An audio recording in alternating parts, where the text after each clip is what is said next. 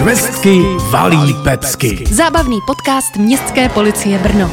Opět vás vítáme u jediného podcastu Městské policie v republice. Švestky valí pecky. A divit se budete i vy, až zjistíte, co museli strážnice a strážníci v ulicích Jihomoravské metropole řešit tentokrát. Tak začneme velmi zajímavým případem, ve kterém stěžení roli sehráli naši pracovníci dohledového centra městské policie. Ti si totiž všimli seniorky, která procházela kolem spící ženy na Dornechu. Markéto, já to video ze zásahu viděl, ale pro ty, kteří nejsou z Brna a ještě nenavštívili vaše facebookové stránky, poraď, kde se dá na Dornichu za bílého dne pohodlně vyspat. Tady v tom případě se fantazie opravdu meze nekladou, protože žena si ustlala na jednom z odpadkových košů. No a když tam tak ležela, tak eh, seniorka, která kolem ní procházela, si všimla, že z kapsy spící ženy pravděpodobně trčí bankovka. No, tak předpokládám, že přiběhla za spící paní a upozornila ji na možnou bolest zad a případnou ztrátu finanční hotovosti. Předpokládá špatně, Ondro, protože seniorka nej Nejprve kolem ženy popocházela,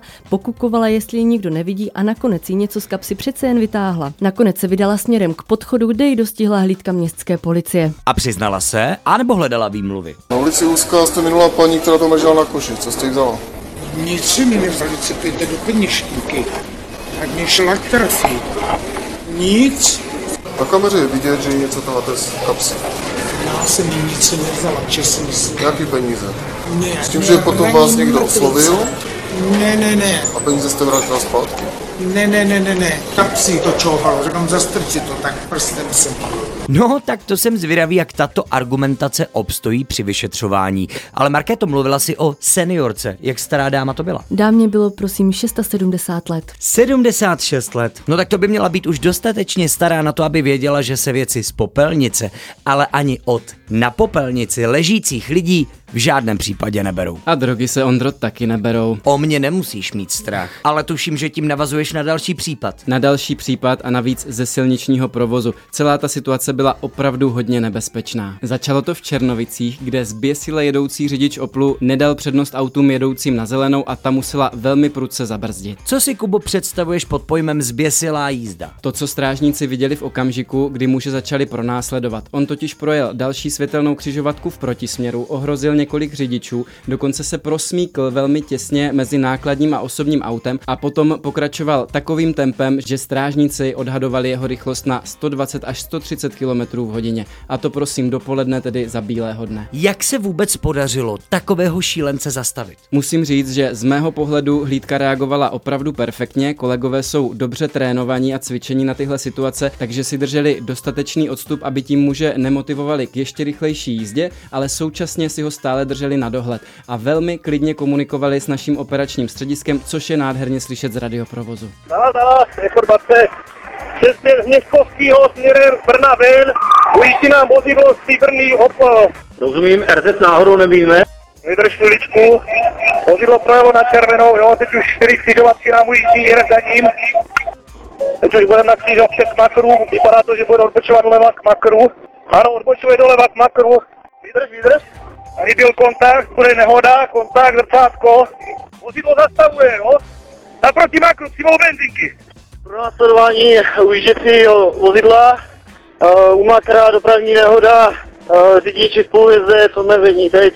A za to, že auto musel zastavit, si nakonec mohl sám, protože když odbočoval z Hněvkovského k Makru znovu v protisměru, nejprve zavadil o nákladní auto, tam si urazil část jednoho zpětného zrcátka, ale co hůř, o několik desítek metrů dál v odbočce narazil čelně do boku výjíždějící dodávky. Co řidič dodávky? Řidič dodávky byl naštěstí v pořádku, stejně jako řidič ujíždějícího Oplu, ten se ale i se spolujezdcem dal okamžitě na útěk a nedbal ani na zákonné výzvy strážníků. Takže museli přijít na řadu varovné výstřely? Na výstřely nedošlo, ale veřejnost má hodně ráda tady ten úřední pojem. Přišly hmaty chvaty pouta a to přesně v tomto pořadí. Takže muž skončil na zemi, spoutaný, stejně tak jeho spolujezdec. No a ukázalo se, že jedním z důvodů, proč takto utíkal, byla přítomnost amfetaminu v těle a další problémy, které s ním dořeší republiková policie. A já jako občan a zároveň řidič doufám, že se takový hejsek na silnice dlouhé roky nepodívá. A problémy se zrakem měl jeden obyvatel Lesné, který si chtěl nerušeně zapálit cigaretu na balkóně. Já už teda od loňského října nekouřím, ale každý kuřák ví, co dělat, aby mu dým nešel do očí. Dým do očí mu sice nešel, ale šel na vedlejší balkon a to právě vadilo jeho sousedovi. Ano, vím i z minulých případů, že dým je častou rozbuškou sousedských problémů. Tentokrát už pohár trpělivosti jeho sousedovi přetekl natolik,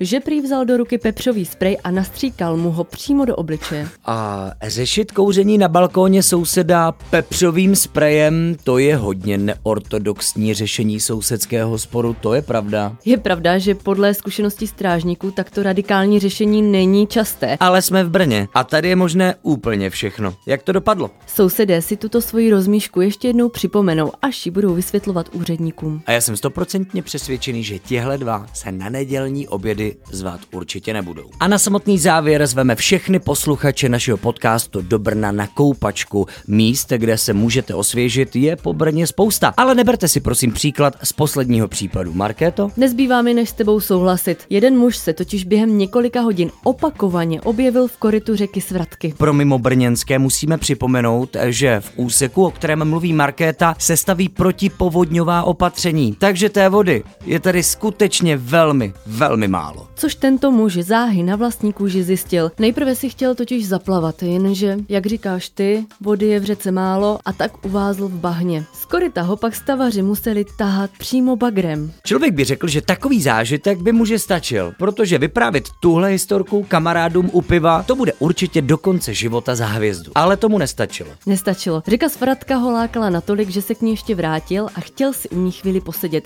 Vybral si k tomu ale strouchnivělý pařez, který se pod ním rozpadl a on opět spadl do řeky. Opět ho tahal bagr? Tentokrát ho museli vytáhnout naši strážníci a to za pomocí lana. Jsem rád, že strážnice a strážníci městské policie Brno nikdy netahají za ten kratší konec.